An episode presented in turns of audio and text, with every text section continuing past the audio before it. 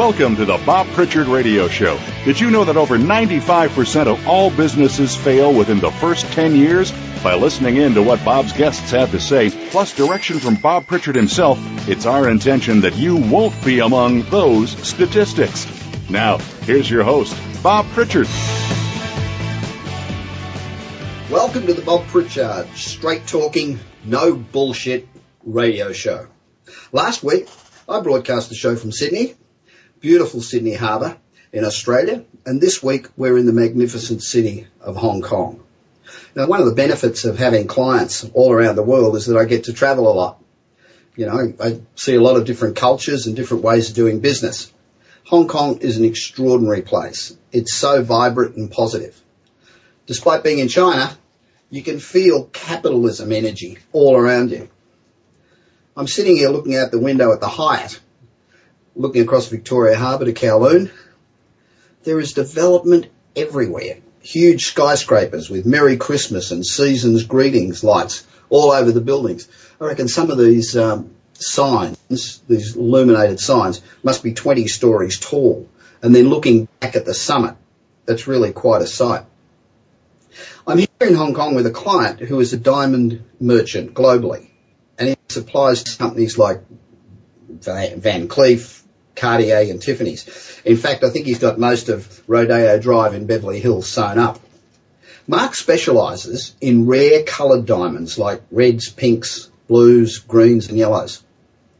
Now, one of Mark's claims to fame is that he predicted the GFC and the recessions of the 70s, 80s and 90s.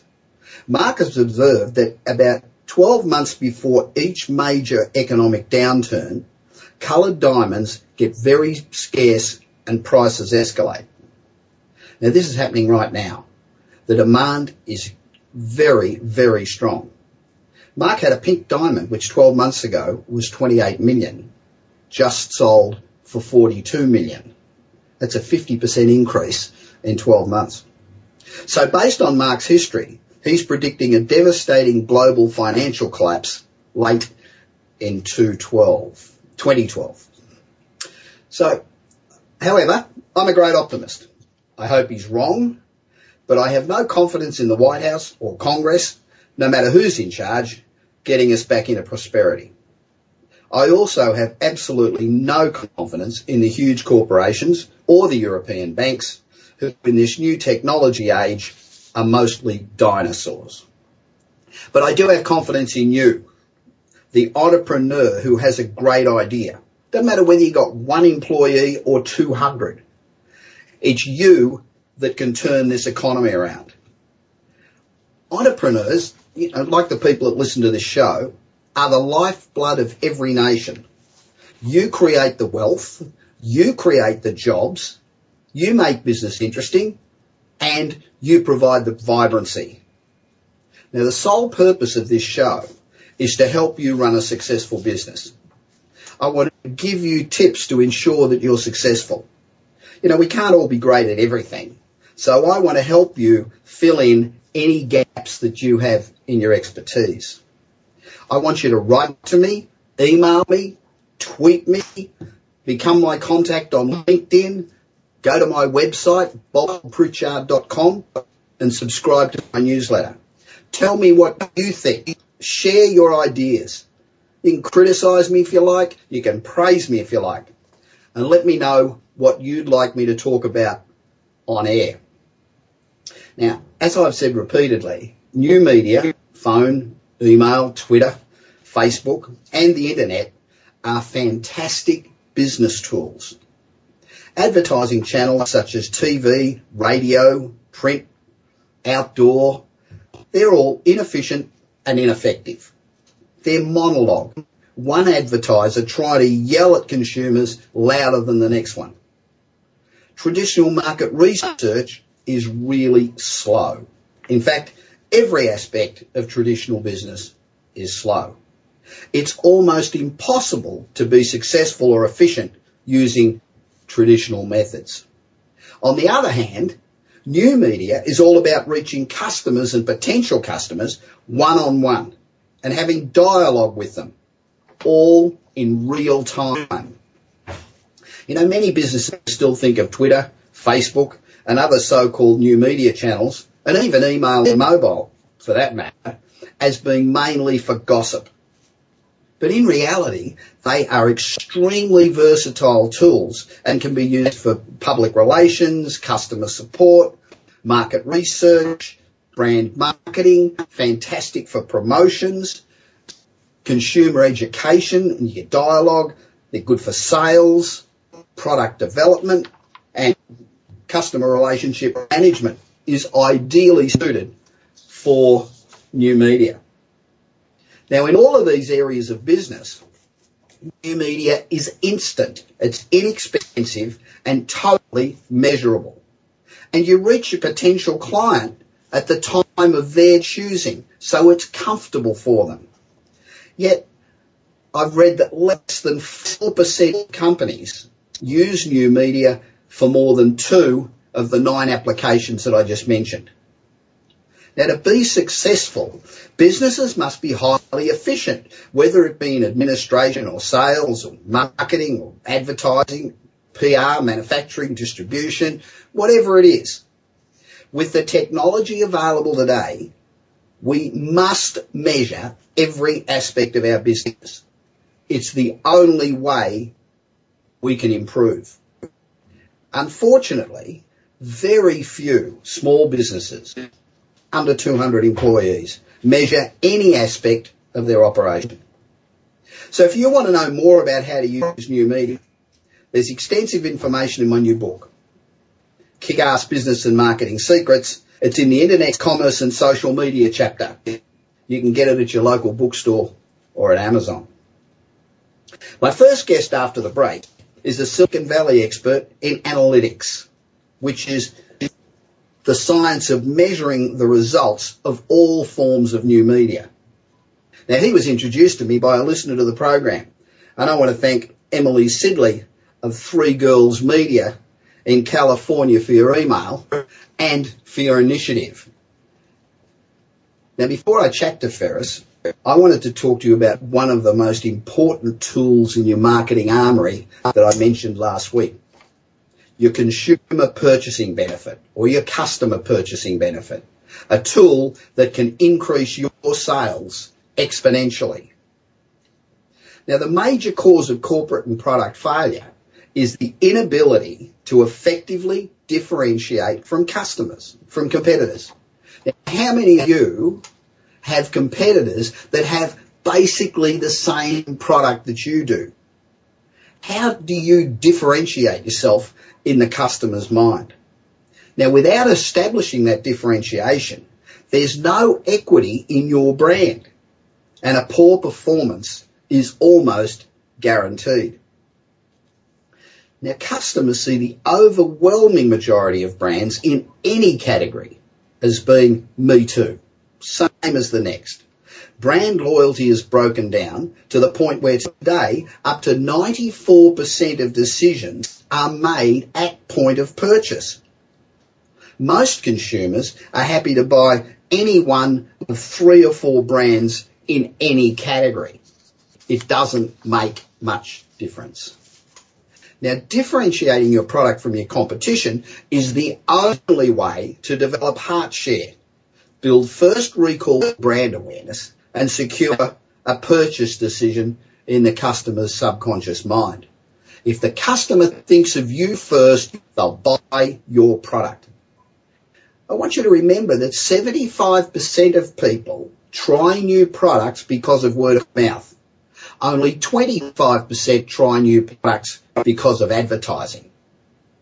And the most effective way to communicate your point of difference is through your customer purchasing benefit.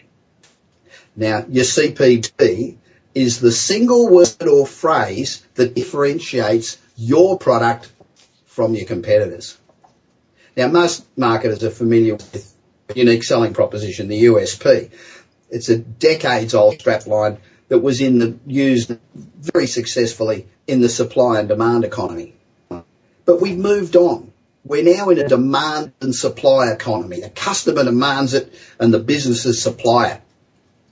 So the customer purchasing benefit is much more effective as it recognises that the buyer is the only person that counts in a transaction. Now, can you convey your company's advantage over your competition in just five or six words? If you can't, how are you going to sell your product or service to time poor prospective clients en masse? The reality is you can't. Now, your CPB needs to achieve one or both of two objectives. Firstly, it's got to highlight your primary emotional competitive advantage. I think I mentioned last week, Blue Omo, ordinary detergent, swept the world with the CPB washes whiter than white. It says it all. You want your clothes to be white. So that's a really hard one. Top differentiated Blue Omo and they ran away with the market. The second thing that your um, CPB needs to do, it can highlight your competitor's weakness. For example, Visa users everywhere you want to be because it highlights that far fewer establishments take American Express. So it just reminds you that you can get much more use out of your Visa card than you can out of your American Express card. Now, the majority of well-known brands have a CPB.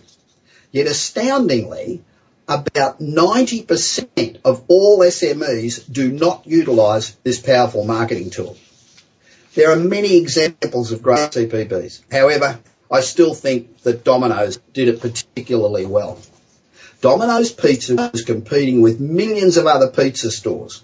And food is an extraordinarily competitive business that relies almost entirely on price.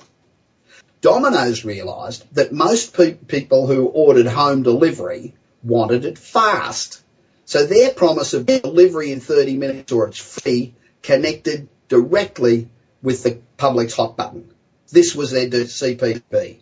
It differentiated Domino's from all other companies who were promoting food based on taste, serving size or price. Business for Domino's boomed and the opposition was blitzed.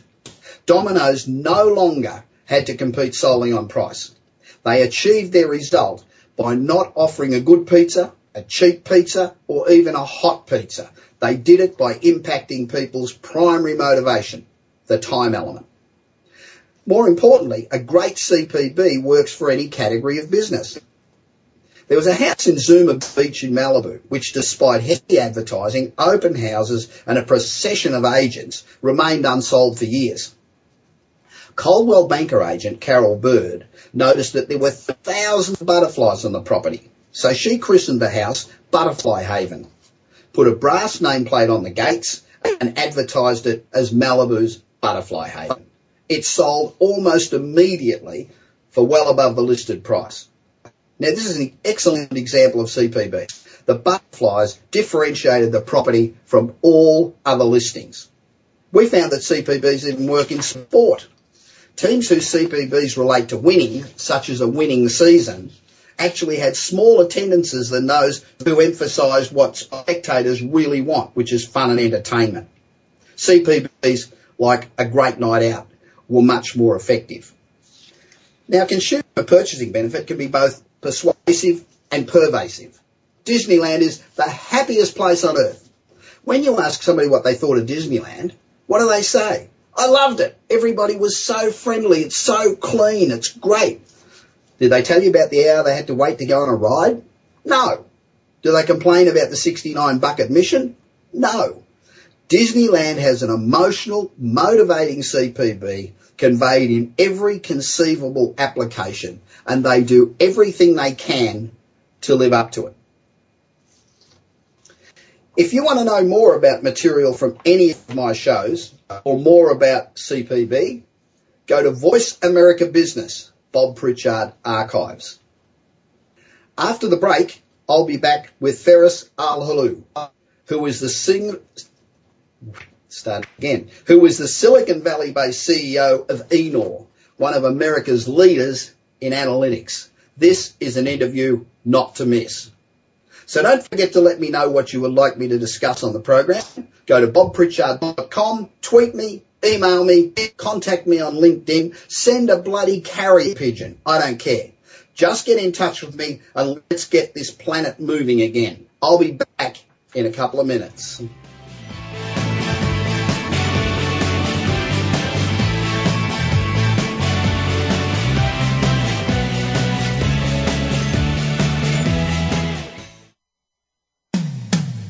When it comes to business, you'll find the experts here. Voice America Business Network. Do you want your business to achieve results you never thought possible? Bob Pritchard is recognized as the Business Leader's Advisor and has 30 years of experience as a straight talking troubleshooter for Fortune 500 companies and SMEs across the world. Whether you need a checkup across all departments of your business or simply want to improve marketing, advertising, performance measurement, or some other area, Bob Pritchard will work his magic so you can blow away your competition. Bob Pritchard is also one of the most in demand speakers in the world. Over 1,500 clients on five continents and countless standing ovations are a testament to how he changes the fortunes of business. Pick up Bob's new book, Kick Ass Business and Marketing Secrets, at your nearest bookstore or visit Bob's website at www.bobpritchard.com. Remember, if you want to be successful, call Bob Pritchard now. Worldwide phone numbers and more information can be found at bobpritchard.com. When it comes to business, you'll find the experts here. Voice America Business Network.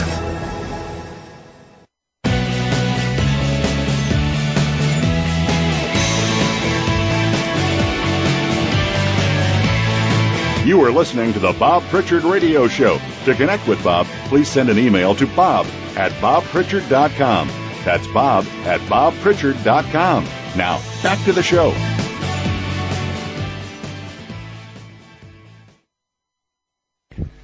Welcome back to our first interview segment today.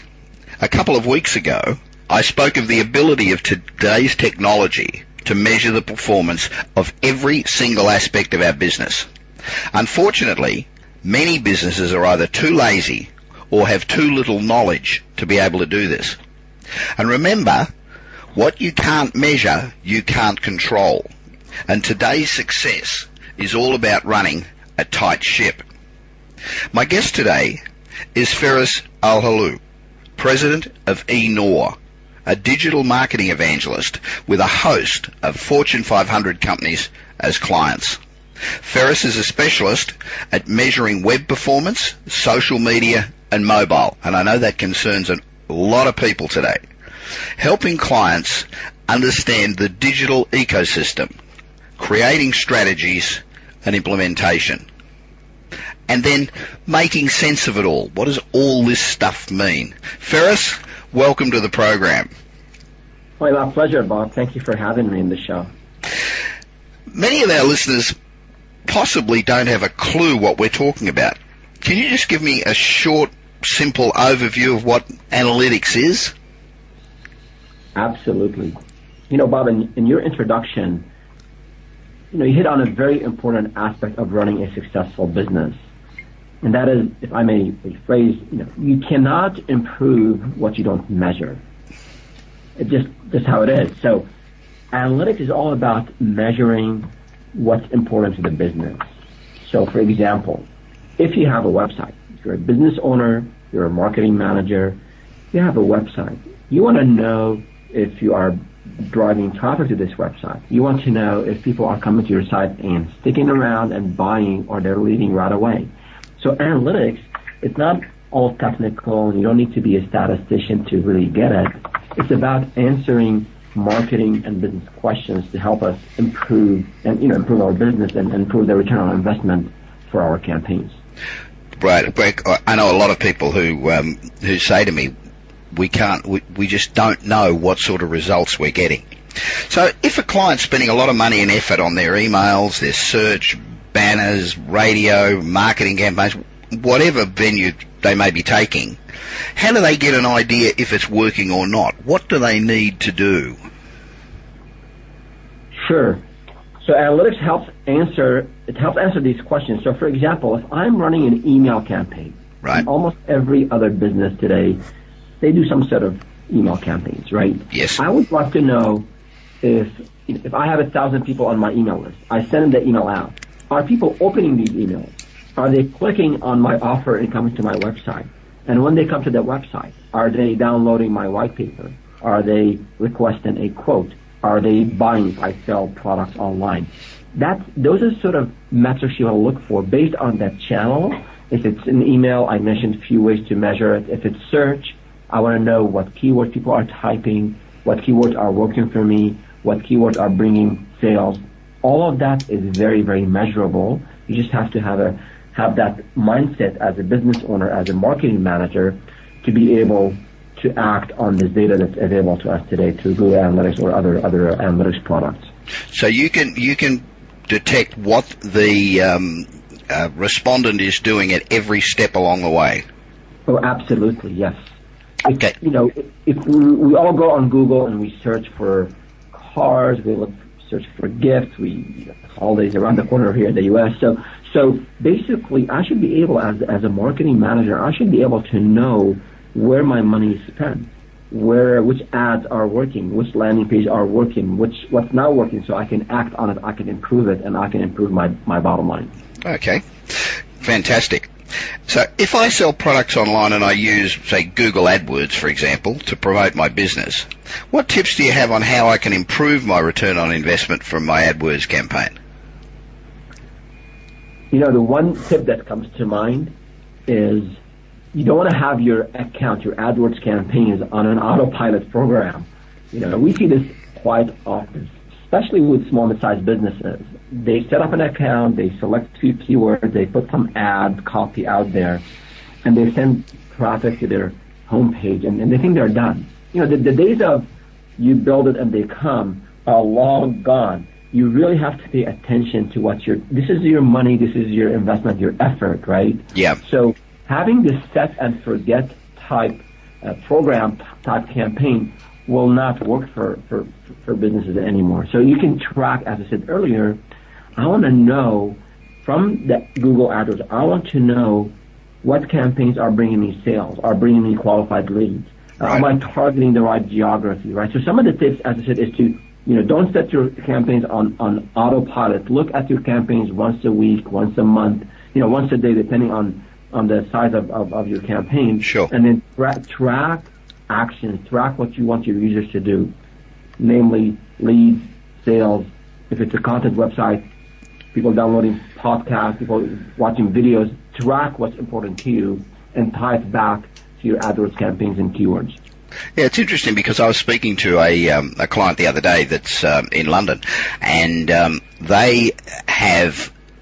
I'm just trying to think of the numbers, but like 60% of people that land on their landing page, that go to the landing page, click through to the shopping cart. But once they get to the shopping cart, they lose 90% of those. For some reason, everybody drops off at the at the shopping cart, and uh, their question to me was, um, you know, why would that happen? what, what, sort of a, a, reason would you give for um, people dropping off once they get to the shopping cart? You know, that, that's very good. The fact that you have those numbers, Bob, and that somebody's paying close attention to where people are coming from and if they're sticking or they're bouncing, you have, I mean, that level of detail, that's indicative of somebody who's really tracking their business properly. And the next step is, as you said, what do I do about it, right? So analytics is not just about a bunch of data, but to look to take actions based on what we find. So it could be, you know, you start to analyze the shopping cart. Maybe maybe you're forcing everybody to become a member. I've seen this. I, I go on a site to buy a gift for my wife. I don't want to be a member. I just want to buy a gift and, and move on. Yeah. So you, you, there's some best practices on how to Im- improve stickiness and how to help people convert through this shopping cart process. And basically, you evaluate and then you can test. You can try a different maybe landing page, different shopping funnel experience, and then see an improvement and build on that. But but you're right on in terms of measuring these key elements of an e-commerce website, and then fi- finding those bottlenecks and improving them based on you know some some common and some best practices about about conversion, and then testing to make sure it's working for you. Okay, great. Thanks. I appreciate that. So if I was in charge of online marketing for a B2B, um, and my job is to drive leads to the business, can I still leverage analytics to, to optimize my campaigns and drive more leads, even if we don't sell products online? Uh, definitely. People, you know, you don't have to be an e-commerce uh, retailer, an e-commerce type website to be successful online. Uh, we, we work with a lot of business, you know, B2B businesses. Uh, you can be also a media website, but if you're in charge of bringing leads to your business in a, in a B2B environment, you should be able to measure again where people are coming to your site, which sources, right? Do I have a partner who sends traffic to my website and the, this traffic is consistent, is increasing, is trending up, then that's a partner that I want to take care of and maybe promote further. And then once traffic from that partner comes to the website, I I know that people are requesting for quote uh, requesting quotes. They are downloading my white papers. They're watching my my demos. They're trying they're trying our free trials. So I can measure the actions on the website in a business to business, even though I'm not selling. But there definitely there definitely there are what we call micro conversions. That is, I have actions that indicate that the users are engaged, that they like what I have. Then maybe they're not ready to buy from me, but Right. they're ready to give me maybe subscribe to my email newsletter. They're ready to subscribe to um, maybe have a free trial, as I said, or download a PDF or watch a video. All that should be measurable, and then all all that makes a lot of sense for for a B2B environment. Okay, fantastic. Um, let's say I've added the Google Analytics code to my site. Now what do I do? How do, where do I go now? Sure. The good thing about Google Analytics is that it works for small businesses. It works for Fortune 25. You know, it depends on, on, on what you have, but you can get it to work for you. And one of the easiest things I would say in terms of Google Analytics that, that will give you a lot of insight, look at your traffic sources. Look at where, who's bringing traffic to your website. Is it, again, maybe your paid search campaign, maybe your organic search campaign, maybe it's an email campaign, maybe it's I was on a radio show and then people heard it and they came back to my website from, you know, whatever the case might be, you can so easily find the traffic sources that are hitting your site within Google Analytics. Just go to your traffic report and see the sites and the channels that bring, you know, bring, uh, bring traffic to your site. And from that point on, you can set up, you can easily set up goals or actions or, or sales or downloads whatever is important to your business on your website, you can set those up as goals and you can see which traffic source is bringing you more actions, more goals, more sales, more leads. So those are some of the some of the low-hanging fruit that, that we all can easily achieve within Google Analytics and, and will help you, definitely will greatly help you im- impact the business. Feras, mobiles everywhere, and, and you know, I, I believe that the future is going to be on mobile devices. Um, should business owners and, and marketing managers be planning mobile sites, mobile campaigns, and mobile apps now? Uh, you know, absolutely. And, and if you, I was at a, we were at a Google conference, and, and the head of their mobile uh, department said there, there are, I think, four point some billion mobile de- devices. Yeah. And there's only 1.4 watches, wristwatches, right? Right. So, so there, there are everybody and everyone has a mobile device. You know, it's not just a phone anymore. It's a tablet. It's an, you know, iPad, what have you. So yes, mobile is everywhere. And as business owners, as marketing managers, we need to keep a close eye on what's trending in terms of mobile. So if I'm seeing a, a, a, tr- a positive trend in, in my traffic, uh, in, in traffic from, from mobile devices, I, I should be um, happily alarmed in a way because now I know where my users are, are coming from. Sure. So if, I have, if I have a very busy website and it doesn't load um, nicely on, on a mobile device, I have I have I'm already I'm already uh, aware of the need here. My customers are coming to me from from the mobile devices, and they cannot contact me. They cannot buy. They cannot navigate through my website because the site is not very mobile friendly. So if I see a trend up in mobile traffic to my business, I should create a mobile friendly experience, maybe a mobile website or maybe a mobile app. And as I said, with everything else, we should be tracking that. You can track your mobile website. You can track the actions on, you know, on maybe your, your mobile apps. But, but I would say for small businesses and, and starting, or businesses who are just starting into their mobile um, efforts, just look at your analytics today. Look at Google Analytics. Look at the trends in terms of mobile traffic. And if you see that trending up, it's time to dedicate some time, uh, some effort to to a mobile maybe app or a mobile site and make sure that that mobile experience is very friendly for your users. Okay. Feras, we're, we're way over time, but this is such an important interview, um, important information for people that um, are listening to me. I'm going to extend it just a little bit. Um, so does it make sense for me to use Facebook and Twitter and blogs and video, etc., for my company? And how do I know if it's really working for my business? How do I? It's a you know, I, I, I said mobile is everywhere. Well, social is everywhere too. Yeah. Uh, and it used to be some of us might think it's, you know, just maybe my teenage daughter is, is on Facebook, but that's not the case anymore. It hasn't been the case actually for, for a couple of years. Right. So Facebook is where the conversation in Twitter, Facebook, maybe your blog, you know, YouTube, this is where the conversation is.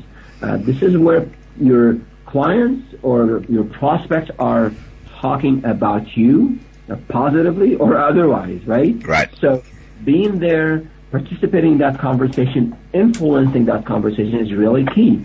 And when I say social and I say Facebook and Twitter and a blog, it doesn't mean that we just have a nice, nicely designed page for Facebook or for Twitter. It's actually putting some resources, some effort, right? And you can't just outsource this, but you should, you know, what, build content, create content that will engage your users in Facebook and on Twitter, on your blog, and be there to watch, to react, to respond, to get their feedback.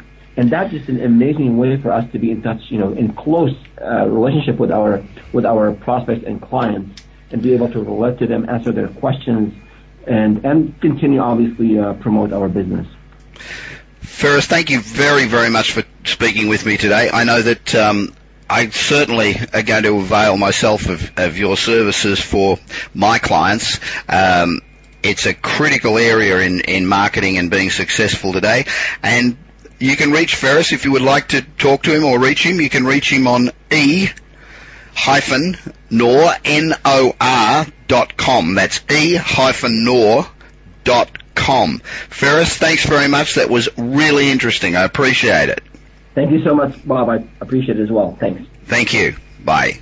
Bye bye. From the boardroom to you, Voice America Business Network. Do you want your business to achieve results you never thought possible? Bob Pritchard is recognized as the Business Leader's Advisor and has 30 years of experience as a straight talking troubleshooter for Fortune 500 companies and SMEs across the world. Whether you need a checkup across all departments of your business or simply want to improve marketing, advertising, performance measurement, or some other area, Bob Pritchard will work his magic so you can blow away your competition. Bob Pritchard is also one of the most in demand speakers in the world. Over 1,500 clients on five continents and countless standing ovations are a testament to how he changes the fortunes of business. Pick up Bob's new book, Kick Ass Business and Marketing Secrets, at your nearest bookstore or visit Bob's website at www.bobpritchard.com. Remember, if you want to be successful, call Bob Pritchard now. Worldwide phone numbers and more information can be found at bobpritchard.com. Voice America Business Network, the bottom line in business.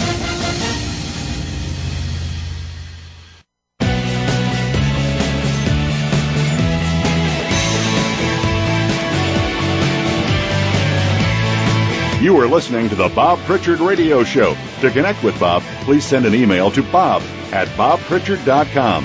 That's bob at bobpritchard.com. Now, back to the show.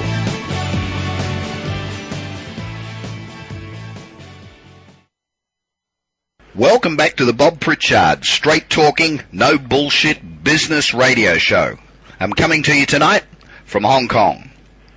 As you know, I've made over 1500 speeches to companies in 53 countries and it's a fantastic business to be in. You get to educate people, you share the stage with the world's thought leaders, you learn a lot and you have a lot of fun. People often talk to me about, you know, what does it take to be a speaker? And other people ask me how they go about hiring a speaker. So I thought I'd go straight to the expert. Big Speak in Santa Barbara, California is one of the world's leading full spectrum bureaus. They represent every major business speaker, thought leader, athlete, and author on the planet.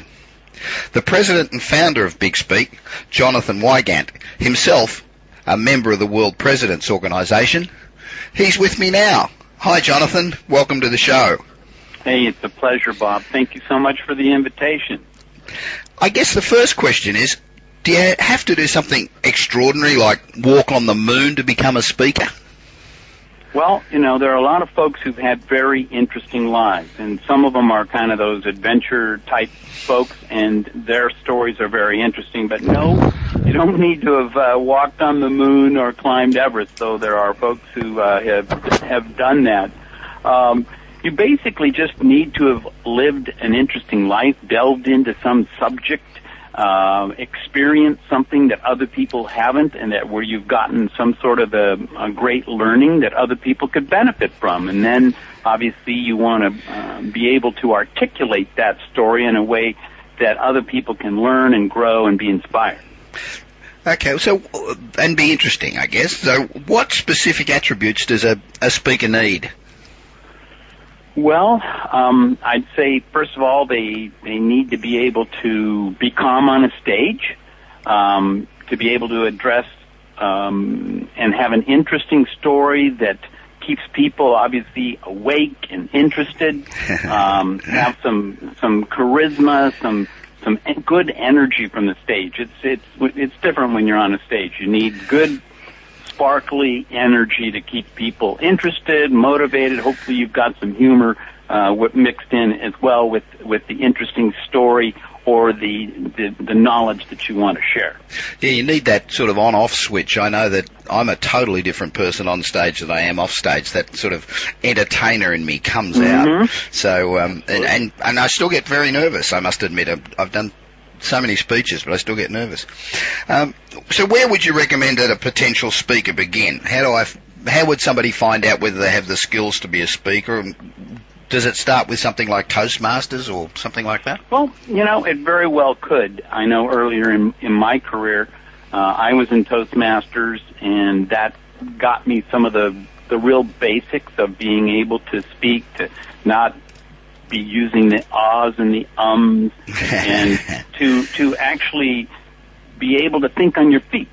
Um, and so I would just say that that uh, speaking to a Rotary clubs, uh, at least in North America, um, that would be one way to do it. Local business networking groups, there are always those going on where folks who are interested in, you know, real estate, estate folks or insurance folks or architects, everybody kind of goes to kind of put, put their business card out. And all the, those groups are always looking for somebody to come and, and give a half hour, 45 minute talk. And it's a good way to get your message out there and uh, get your chops uh, sharpened up. Yeah, it's a good way to, to learn one of the most important things I think is to be able to read the audience and to be able to think on your feet quickly, and that that would be a good way to start in a friendly audience, um, people that you Indeed. know. Okay, so let's look at the other side of the coin um, the organisation that's looking to hire a speaker for a conference. Um, you know, apart from phoning Big Speak and asking to book me, what are the major considerations that a company should make when they're choosing a speaker? Well, first and foremost, does the speaker know what they're talking about? Um, have they written a book? Um, have they spoken many times? I mean, certainly one of the things that we do here at Big Speak is nobody comes on our team without being heavily vetted. Uh, and by that, that means either one of us have, have actually heard that speaker or we've heard from at least three meeting planners at legitimate organizations, corporations who've hired a speaker and saying, hey, this guy or gal did a fabulous job, delivered a great message. We love him. We're going to rebook him. If we hear that from two or three people who are working for a Ford or an Amgen or a Xerox, you know, we know that that person's legitimate. Yeah. So that would be one of the ways that we vet people um, to to bring them onto our team. So how do how do um, speaking experts help to improve the performance of employees? Uh, how does what do they get out of it? Well, obviously, you know, a, a, a great speech to a group of people can be very motivating. Uh, great knowledge can be trans, you know, transmitted to these folks. There can there can be some sparks that that that get ignited. Um, there where people go, well, gee, I, I had never looked at something like that, or hey, I ought to start doing this. Um, it's it's it's those kinds of moments that that ignite um, change within people. Um, when you couple that with some ongoing uh, follow-up work, much what, like what you may have done, Bob, is you come in and give a talk, and then they'll say, "Hey, gee, loved your talk." Um, we know a, a 60 minute or 75 minute talk isn't going to, you know, change a lot, but we want you to do more.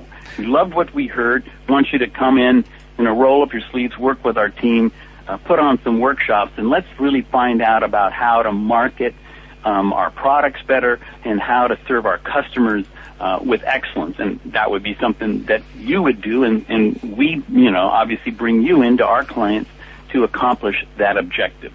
Yeah, one of the things that uh, really works for me is uh, are stories.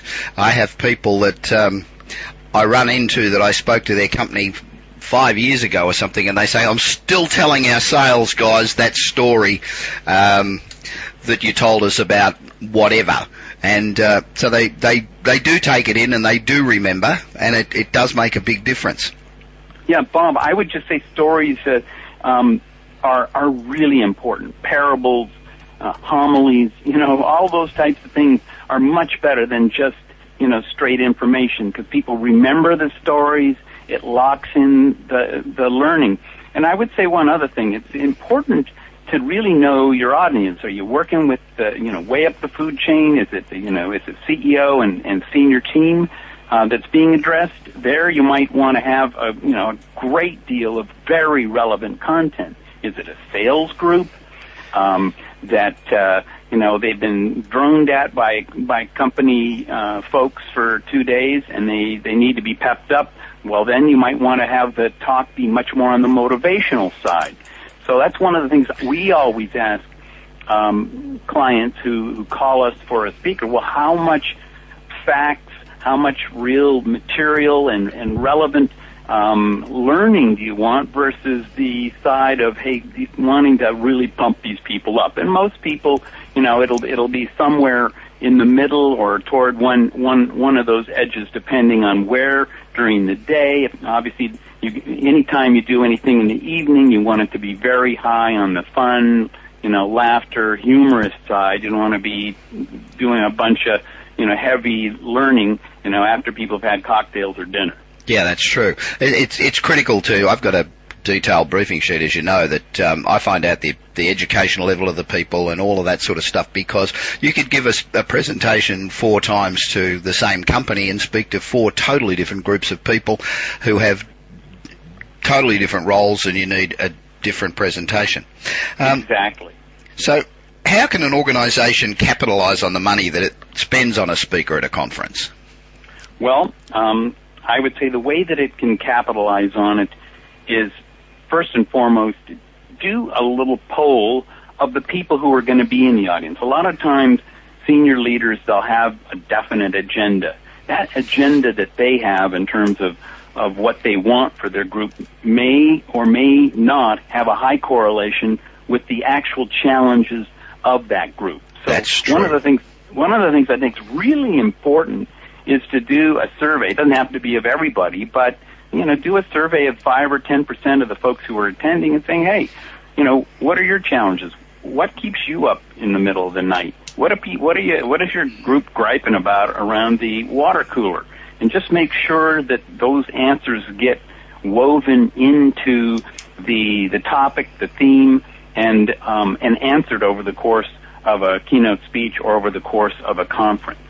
I think that's really critical because you often find out, you know, I always make sure that I go to the event. There's usually an event the night before. I always make sure that I go to the event and uh, I usually find myself getting back to my room and, and rapidly scribbling notes to change my presentation because you do get a different slant uh, when you when you're pe- speaking to the people at the coalface.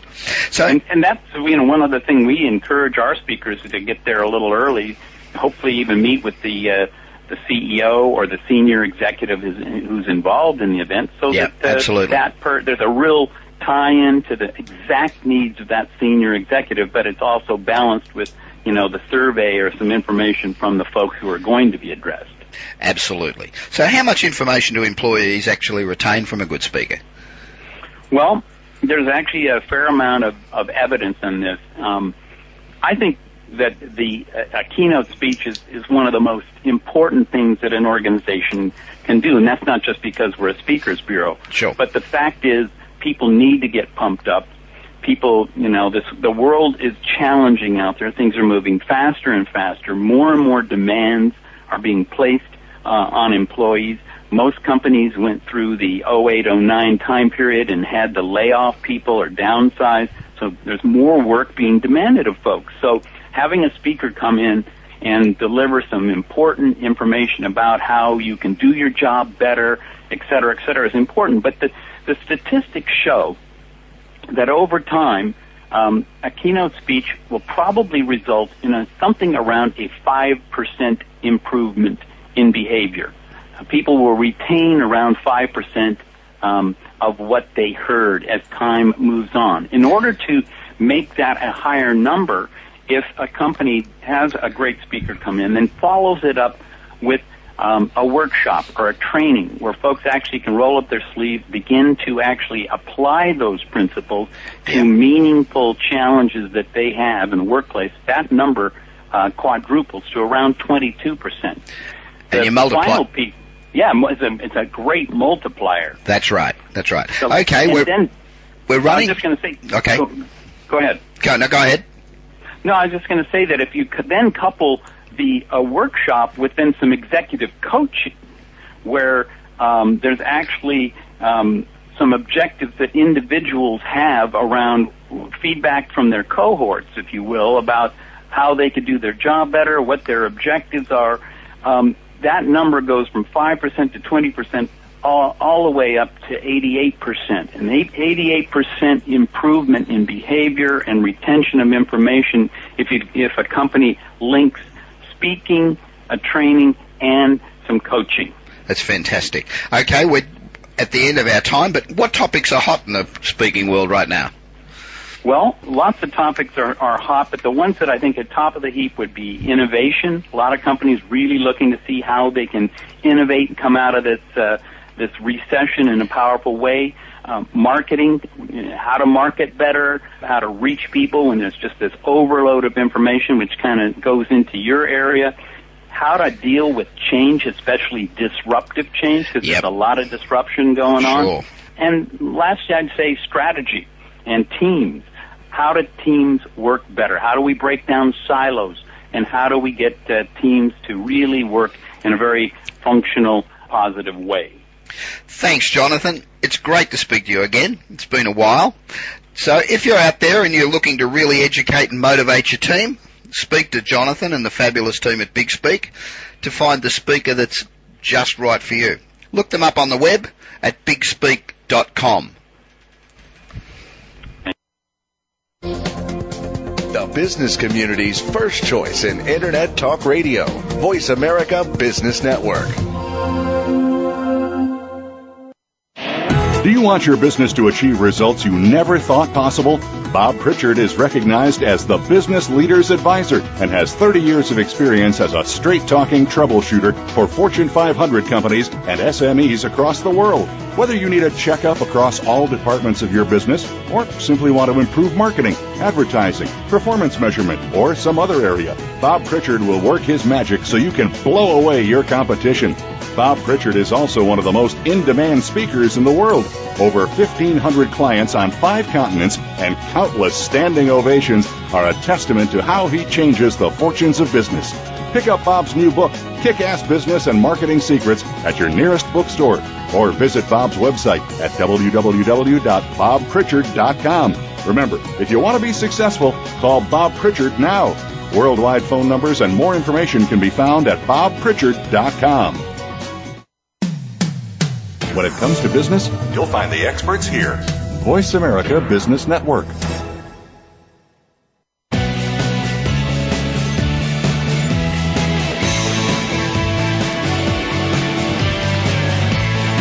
You are listening to the Bob Pritchard Radio Show. To connect with Bob, please send an email to bob at bobpritchard.com.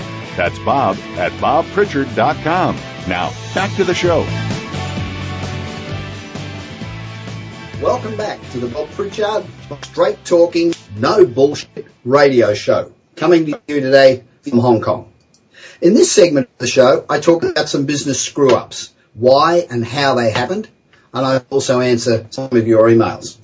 Now, good entrepreneurs like to push the envelope, so trying to come up with great ideas all the time isn't easy, and it sets the scene for some major screw ups. Last week, I gave you some examples of strap lines that just didn't work when they were translated from their language of origin. Some major embarrassments can occur if you don't do thorough research. And we had fun with some of those last week. But here's a couple that didn't translate too well, but they got away with it because it tickled people's sense of humour. But of course that, that won't always be the case.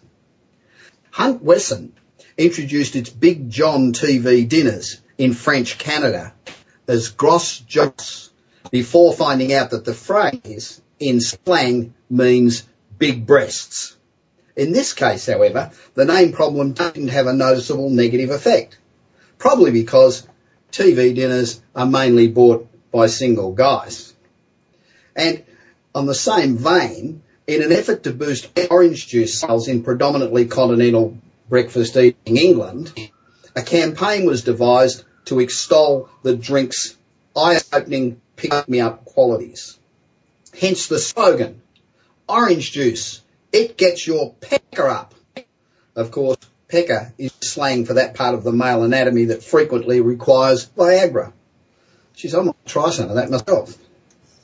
Now, there's a question that's being bantered around by a lot of people at the moment, and that is, will Microsoft screw up Skype? So let's pose a question. Should technology power be concentrated in the hands of just a few big guys? So now that Microsoft has snapped up the wonderful internet phone company Skype, is the software giant bureaucratic structure going to screw it up? By nature, technology companies need to be nimble and innovative and be able to adjust very quickly to the market changes. For the big bloated giants, this is impossible. And Skype must just be about the most wonderful application on the internet. Now it'll be owned by Microsoft, which purchased them from a set of private investors for 8.5 billion. It's a stunning price, particularly since those same investors bought the company only 18 months ago for 2.75 billion. But for me and 170 million other people who love Skype, the scary aspect is, will Microsoft screw it up? Will they do the same as they did with Danger Inc., which was an early mobile device maker that created the Sidekick line, which was a really cool early smartphone. Microsoft bought it, smothered it, drove away the talent, and basically killed Danger in its infancy. Now, the key to Skype's success has been its tremendous core team of engineers. The company was founded with the basic idea to let people make free voice and video calls over the internet. And if you've ever used Skype, you know how good it is. I couldn't exist without it. In fact, I'm broadcasting you tonight from Hong Kong, courtesy of Skype. It also generates about 1 billion in annual revenue by charging users for services like making calls from Skype to landline phones. Now, Microsoft says that it intends to keep Skype operating at arm's length as an independent division. Supposedly, that will keep those brilliant Skype engineers from bailing out. The problem is that even if they're left alone, the Skype engineers will now have to engage with lots of different teams at Microsoft because the software giant wants to integrate Skype across many of its products, both in the enterprise and the consumer space. And the goal is to also give Microsoft a chance to compete against Google and Apple, both of which have Skype-like products. But neither of these products has put a dent in Skype. The company is still adding 500,000 registered users every day. Users have downloaded 50 million copies of Skype for the iPhone, even after Apple's own FaceTime became available. So Microsoft will have a very powerful weapon. That all sounds great. But that integration is where the problems are going to kick in. When I think of those brilliant engineers at Skype trying to deal with their counterparts at Microsoft, well, Microsoft was described by Dan Lyons, who's the technology editor of Newsweek, as drones who are consumed with internal rivalries, slowed down by bickering hierarchy, obsessed with trying to figure out whose butt you need to kiss to get a better performance review and a bigger bonus. Well, that doesn't exactly fill you with confidence, does it? Now, we've received a lot of emails this week, and unfortunately, I only have time to answer one. Now, this one came from Marcia Jenkins of Carlsbad in California, and Marcia writes, Thanks for the show. I love it. I also love your Aussie accent. It's great. Mar- Marcia, I've been living in Los Angeles now for 25 years, and I still sound like I just got off the plane yesterday. So I guess I'm stuck with that accent, and I guess you are too. Now to your question. Marcia says, I'm looking for an investor to back my business. Last week you talked about creating an investor proposal instead of a business plan. What is the difference? That's a good question, Marcia. A business plan is the blueprint for your business and has a lot of detail about every aspect of the product and the detail in moving forward and taking the product to market. However, in the initial review, the investor's interested in the broad picture, what it is. Why is there a need for it? What's the potential? What business model are you going to follow? What are the skills of the management team? And what's the proposed exit strategy? Now, if the investor likes the broad picture, they will ask you for further details of the product and strategies, risk profiles, competitors, etc. Marsh, I hope that helps. And uh, there's a copy of my new book, Kick-Ass Business and Marketing Secrets, How to Blitz Your Competition, on its way to you for your contribution. Now, beginning next week, I'm going to feature one company that's looking for investment. I will simply direct any inquiries direct to the company. So if you'd like to be featured, drop me an email to bob at bobpritchard.com. Now don't forget, I want to hear from you. So visit my website at bobpritchard.com, sign up for my newsletter, email me, tweet me, become my friend on LinkedIn, and tell me what it is that you really want to talk about. And there is no topic that is taboo. I'll talk about anything that you want to talk about. So that's it from me, Bob Pritchard. I thank you for listening to my show from fantastic Hong Kong, and I hope you've enjoyed it. I'll be back the same time next week, back in my hometown of Los Angeles. In the meanwhile, enjoy Thanksgiving, kick some butt, and have some fun. See you again next week. You've been listening to the Bob Pritchard Radio Show. Please join us again next Tuesday at 8 p.m. Eastern Time, 5 p.m. Pacific Time on the Voice America Business Channel. Until then, enjoy another week of success in your business and your life.